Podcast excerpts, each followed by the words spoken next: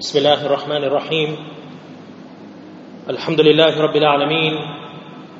والصلاة والسلام على أشرف الأنبياء والمرسلين. سيدنا محمد بن عبد الله وعلى آله وصحبه أجمعين. ومن تبعهم بإحسان إلى يوم الدين. أما بعد respected elders your brothers and sisters my young friends Assalamu alaikum wa ta'ala wa barakatuh. We know that anything that is created must have a creator. Allah Azza wa Jal is our creator and Allah subhanahu wa ta'ala by virtue of being our creator has decided most matters for us. He has left some up to our free will to decide which option to take. So once again, Allah subhanahu wa ta'ala created us and He decided a number of or most of the factors that affect us and our lives. He decided those for us and He left some choices, few choices for us to make with our free will to decide which option to take. Now, whichever option we choose, whatever decisions we make in our life, Allah subhanahu wa ta'ala is already aware of the choice that we're going to make. He already knows that we are going to choose it. Because Allah subhanahu wa ta'ala is Alim, Al-Alim and Al-Khabir. He's all aware, all knowing of everything. For us, from our perspective though, the challenge is to make the best choices. Not just the right choices, but the best choices. Allah subhanahu wa ta'ala tells us about the creation of life and death. And He says about Himself, الَّذِي خَلَقَ الْمَوْتَ وَالْحَيَاةَ لِيَبْلُوَكُمْ أَيُّكُمْ أَحْسَنُ عَمَلًا The one who created death and life so that He may test you as to which of you is best in his deeds. Which of you is best in his deeds. As we discussed last week, Allah subhanahu wa ta'ala tests people in different ways. And the verse that we recite, we did last week as well, ولنبلونكم بشيء من الخوف والجوع ونقص من الأموال والأنفس والثمرات that certainly we shall test you with something of fear, hunger, loss of wealth, loss of lives, and fruits.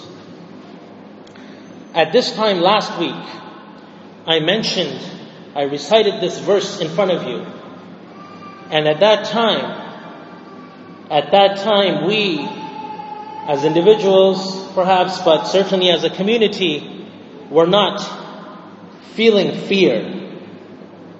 We were not feeling fear. It was not something which was at the top of our minds. Many of us were not anxious. We were relaxed. We were comfortable. We had many other things on our minds. But it took only a few hours, only a few hours in a few days, and we find that the situation has changed. If we could have it our way, if we could have it our way, we would have done everything we could. We would have done everything we could to stop this situation from coming upon us. But it was something which was not in our control. It was not something which was in our control. And Allah subhanahu wa ta'ala allow, allowed it to go ahead. Allah Azza wa Jal allowed it to go ahead. And this was a test for those making the decision to do what they chose to do. This was a test for the individuals who were involved. And as we know, all of the choices we make are part of this test. So those who made the choices to do what they did It was their test, and that's what they chose to do. And what they chose to do is what, what we believe was absolutely the wrong choice to make. It was absolutely the wrong choice to make. Meaning, to carry out such actions, to carry out such attacks, which are totally unjustified and absolutely against the teachings of our deen.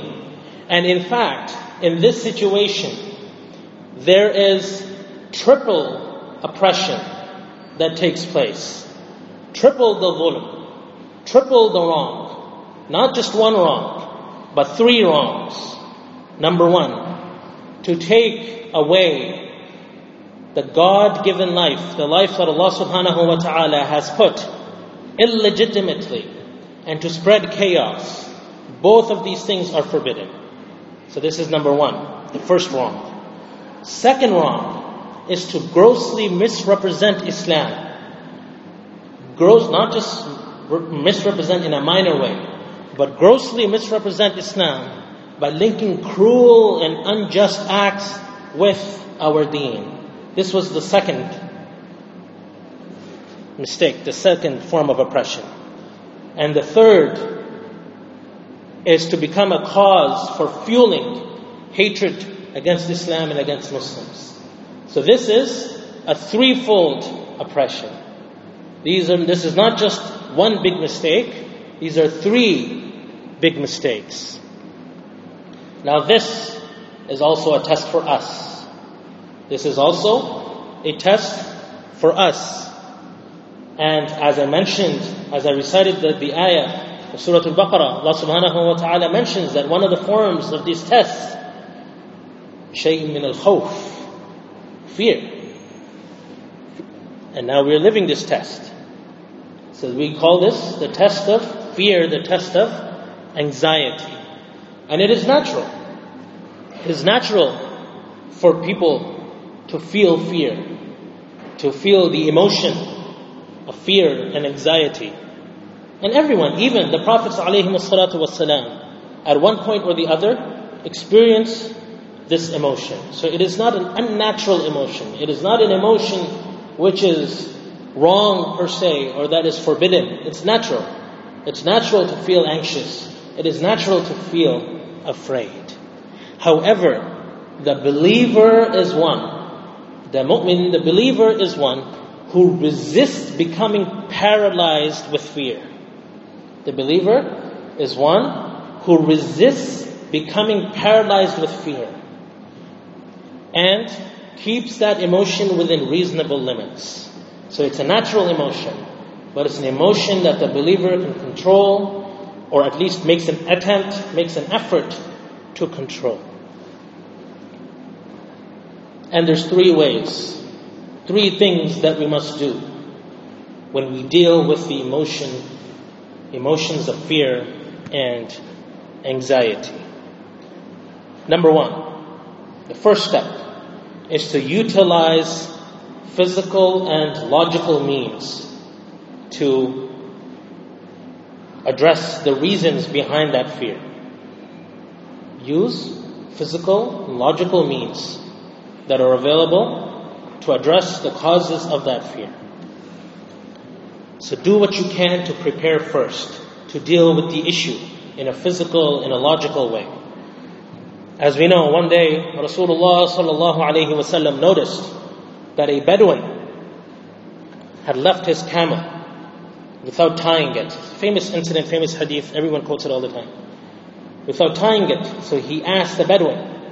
Okay, so in today's terms, it's like having a car and leaving the ignition on and walking away.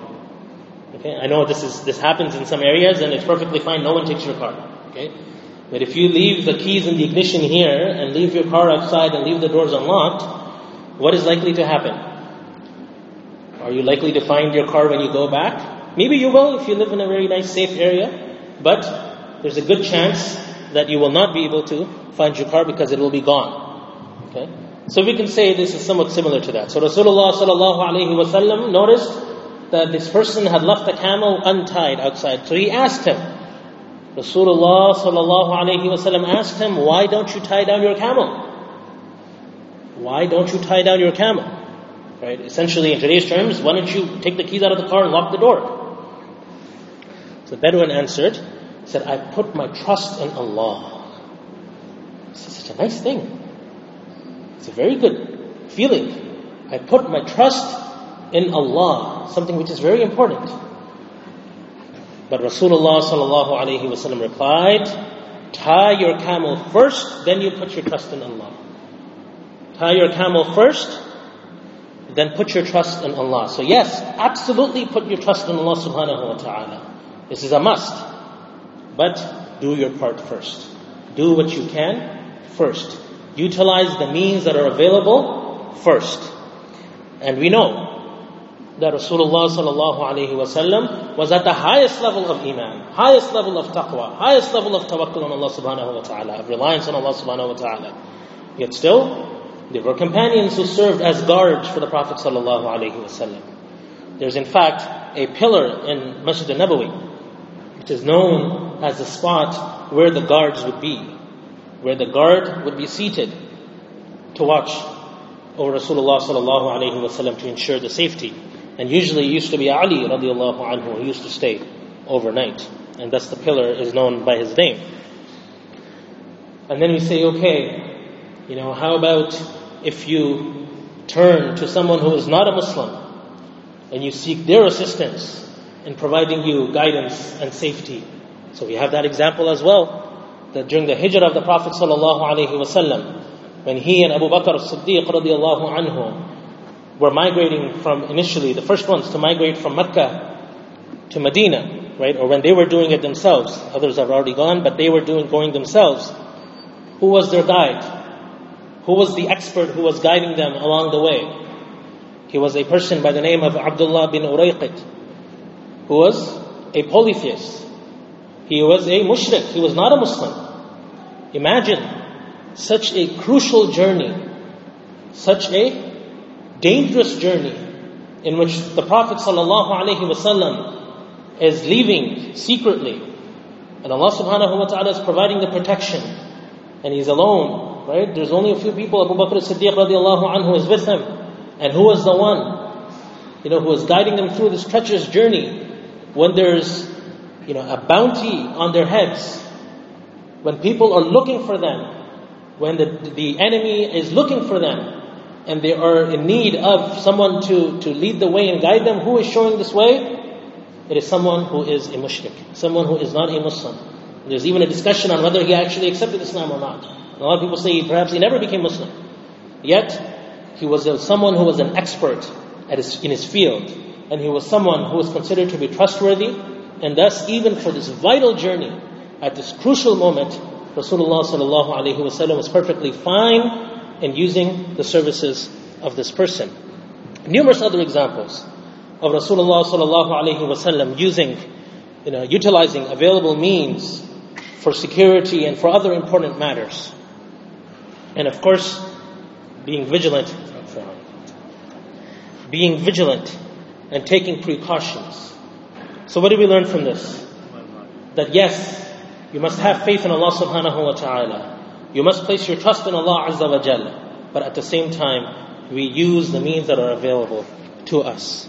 So in today's times, the equivalent would be to have things such as security, security cameras, security guards, working with the police, working with other officials, something which we are doing here in the city, and being vigilant. So just because we do these things, we utilize these means it does not, it does not mean that we are taking away our faith from Allah subhanahu wa ta'ala. Yet this is part of our responsibility. So all of this is something which is important. But the physical and the logical effort is not the only effort that the believer makes.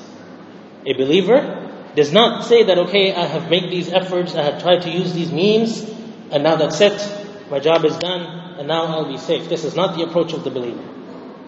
In fact, it is the first step.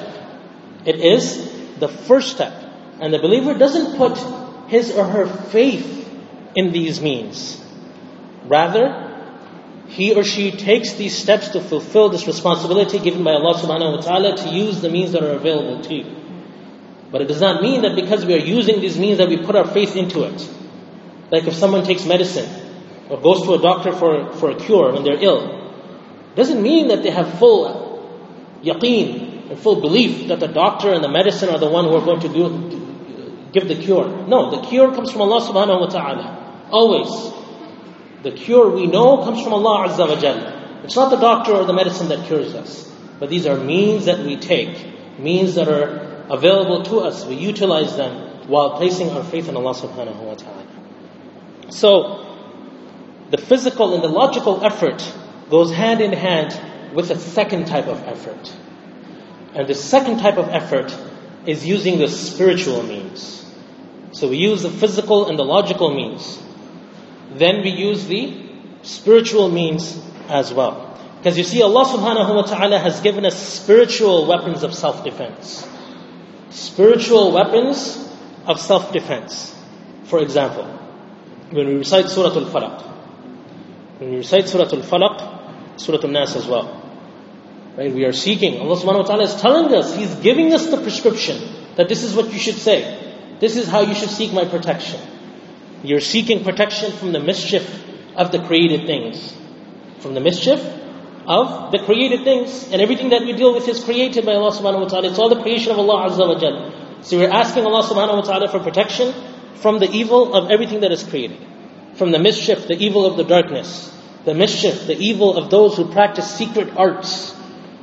You know, a lot of times, you know, young people especially very much into, you know, oh, so and so is planning this. There's these secret societies. And perhaps it is true, Allahu Alam. Right? And people are meeting secretly to plot, to control people, and to hurt people. Yes, they may be doing it. But Allah subhanahu wa ta'ala has given us the medicine to deal with all of that. The spiritual protection for that. And of course, the envious ones. People who have hatred, they have envy, and they're trying to hurt people. Allah subhanahu wa ta'ala has given us protection for that as well in Surah Al Falaq. Reciting the three quls, قل هو الله أحد قل أعوذ برب الفلق قل أعوذ برب الناس something which is proven from the Prophet ﷺ, in particular at bedtime before going to bed, reciting it, blowing it over one's body for the protection of Allah subhanahu wa ta'ala. the last few verses, in particular the last two verses of Surah Al-Baqarah, very, very strong. Ayatul Kursi, once again in Surah Al-Baqarah, very, very powerful. Prophet ﷺ said that the last two verses of Surah Al-Baqarah whoever recites them at night, not the entire surah, the entire surah is also very important, but the last two verses, whoever recites them at night, they will be sufficient for him. Now, what does it mean it will be sufficient for, the, for, for this person? Imam Nawawi, rahmahullah, one of the great commentators, he said that this means that they will suffice instead of different views have been narrated, have been mentioned. Instead of praying Qiyamul Layl, that they will suffice. And it was said that they will suffice, they will be enough for this person against shaitan or against harm. Right? Different opinions have been mentioned. Now, Imam Nawawi rahimahullah he says that it may be understood as the meaning of all these things. That if you recite the last two verses of Surah Al-Baqarah, Allah subhanahu wa ta'ala will grant you all these different forms of protection. The Messenger of Allah sallallahu alayhi wa also said that the one who recites three times Three times every morning and every evening. Besides what?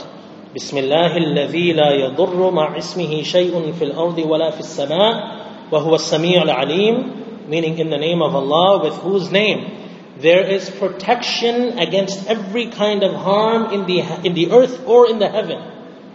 Every kind of harm in the earth and the heaven. And He is the all-hearing and all-knowing. If someone recites this, Prophet ﷺ said three times in the morning, three times in the evening, nothing will harm him. Nothing will harm him. Inshallah. When we head out to recite du'as before we leave from our home, Tawakkaltu ala Allah, wa la hawla wa la quwwata illa billah, that in the name of Allah, I place my trust in Allah, and there is no might, nor power except with Allah subhanahu wa ta'ala. It is mentioned in a hadith that if a person recites this dua and departs, then there is a proclamation, an unseen proclamation that his need will be fulfilled, and that this person will be protected from any harm or injury. And upon hearing this, shaitan goes away from the places and refrain, refrains from troubling the person who recited this dua. So once again, a very powerful dua. Finally, and there's, there's a number of other du'as as well, but one that I want to mention. Allahumma inni a'udhu bika an adilla aw udalla. Oh Allah, I seek refuge with you, lest I should stray or be led astray. Or azilla aw uzalla. Or slip, meaning slip and commit a sin unintentionally, or be tripped. Or adlima aw udlama. Or oppress or be oppressed. أو أجهل أو يجهل علي or behave foolishly. Behave foolishly or be treated foolishly. Another dua related by the Prophet sallallahu alaihi wasallam. Right, so this is the use of the spiritual means that Allah subhanahu wa ta'ala has made available to us. So we use the physical, the logical means, we utilize the spiritual means. Now the third and most important effort. Okay, let's say we have done our, we have done whatever we could physically and logically. We have recited these these these du'as. Okay, before we leave and when we wake up in the evening on, on all of this, which is very very important. But the most important effort, my brothers and sisters, is the effort of the spiritual heart. The effort of our spiritual heart.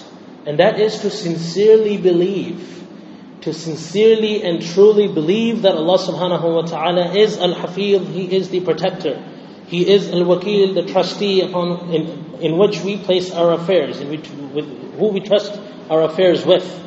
Because it's one thing to make all, even say all these du'as, but if someone says it, but the heart is empty, the heart is not feeling it. We say it with our tongues, but we don't actually believe in it with our hearts. Then there's something wrong there. There's something missing.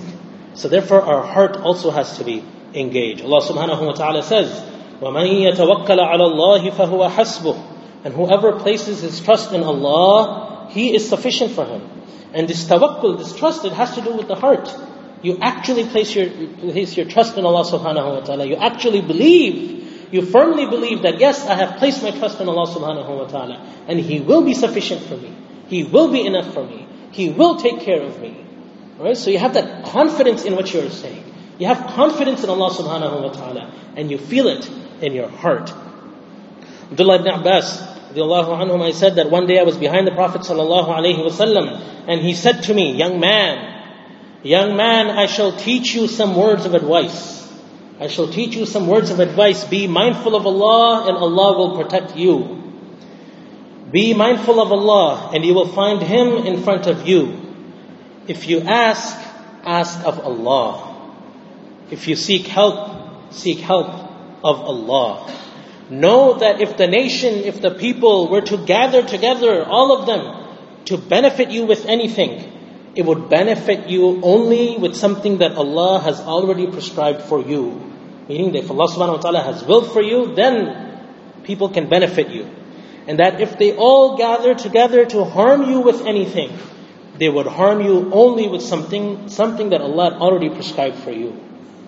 Something that Allah subhanahu wa ta'ala has willed for you and the pens have been lifted, the pages have dried. Meaning, whatever Allah subhanahu wa ta'ala has decided has already been decided. Now I mentioned in the beginning, we have some matters in which we have free will. Okay? But the things that Allah subhanahu wa ta'ala has decided and His knowledge of the choices we're going to make, all of that is already there. Okay? So whatever comes your way, know that it comes after you've tried your best, it comes from the will of Allah subhanahu wa ta'ala. And your true protection is with Allah Azza wa Jal. No one can gather you and harm you except if Allah subhanahu wa ta'ala allows it to happen. So what does that mean? That we should be connecting with Allah subhanahu wa ta'ala. إِن يَنصُرُكُمُ اللَّهُ فَلَا غَالِبَ لَكُمْ If Allah should aid you, if Allah should help you, no one can overcome you. No one. But if He should forsake you, if Allah subhanahu wa ta'ala decides to forsake you, who is there that can aid you after Him? وَعَلَى اللَّهِ فَلْيَتَوَكَّلِ الْمُؤْمِنُونَ And upon Allah let the believers rely. Right? So this is something that we should always keep in our mind, but most importantly, in our hearts. Now, after preparing, so we've used our means, spiritual, physical, logical, we worked on our heart and we placed our trust in Allah subhanahu wa ta'ala. Now if something happens, if something still happens to someone, some incident, some tragedy, some evil befalls a person, so what do we do then? So then we accept it as the will of Allah subhanahu wa ta'ala and as a test in which we have no choice. If we have done everything that we could and still something comes upon us, it's from Allah subhanahu wa ta'ala. This is a test from Allah azza wa jal.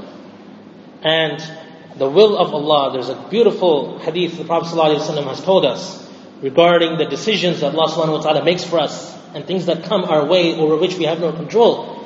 He said, I am amazed, I am amazed by the believer that verily Allah does not decree anything for the believer except what is good for them. What is good for him. Allah, so whatever Allah subhanahu wa ta'ala has decreed, that means there is some khair in it for us. We may not be able to see it because our vision is limited, but there will be a silver lining. There will be some goodness in it, perhaps down the road, perhaps something that we don't realize right now. But we believe that yes, even though it is something we do not want, we would have stopped it if we could. Yet if it still came upon us, despite our best efforts, and without actually wanting it or doing anything to support it, it still came from Allah subhanahu wa ta'ala, and inshallah there will be some goodness in it for us, bi'idhnillahi ta'ala. Now Allah subhanahu wa ta'ala has given us the prescription for dealing with tests. What should we do if we are tested? Allah subhanahu wa ta'ala tells us when He talks about the test, وَبَشِّرِ الصَّابِرِينَ Give glad tidings to the patient. So yes, we don't lose hope. We know that this is from Allah subhanahu wa ta'ala and we are patient with whatever comes our way. And also, الَّذِينَ إِذَا أَصَابَتْهُمْ مُصِيبَةٌ Those who are afflicted, when afflicted with calamity, what do they say? قَالُوا إِنَّا لِلَّهِ وَإِنَّا إِلَيْهِ رَاجِعُونَ Truly to Allah we belong, and truly to Him we shall return. Meaning that patience, number one. Secondly, remember your relationship with Allah subhanahu wa ta'ala. When something comes upon your way, remember, don't forget Allah subhanahu wa ta'ala because of the difficulty, but rather make it a means for going back to Allah subhanahu wa ta'ala. Make it a means of remembering Him and your dependency upon Allah subhanahu wa ta'ala. And my brothers and sisters, I'll end with this, that if we truly want to overcome fear, if we truly want to be in a state that nothing can, can make us afraid, and we are fearless, Allah subhanahu wa ta'ala tells us which are these types of people. Who are these people? Allah tells us in the Quran, أَلَا إِنَّ أَوْلِيَاءَ اللَّهِ لَا خَوْفٌ عَلَيْهِمْ وَلَا هُمْ يَحْزَنُونَ That verily, the, uh, that no doubt, verily the awliya of Allah, the friends of Allah subhanahu wa ta'ala, no fear shall come upon them. And some of the commentators say, meaning in this world, nor shall they grieve, meaning in the hereafter. There's different interpretations, but nonetheless, Allah subhanahu wa ta'ala tells us, for the friends of Allah azza wa jal, لا خوف عليهم ولا هم يحزنون. There's no fear. No fear shall come upon them. And they will not grieve about anything. They will not be sad. Right? They will not be sad and they will not be afraid. So, if you want to truly achieve that state, you must work towards getting closer to Allah subhanahu wa ta'ala. So the summary, my brothers and sisters, three efforts to deal with safe, to achieve safety and to deal with anxiety. So number one, the physical and the logical effort that we utilize our means, which are appropriate. Secondly, the spiritual effort, the ad'iyat, the du'as Allah subhanahu wa ta'ala has given us.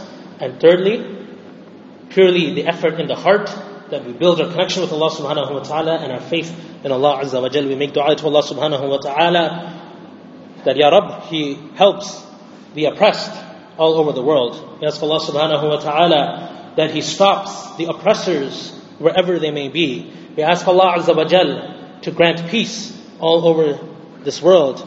And we ask Allah subhanahu wa ta'ala to guide those who are misguided and to keep us all safe. Ameen wa alameen. A few important announcements.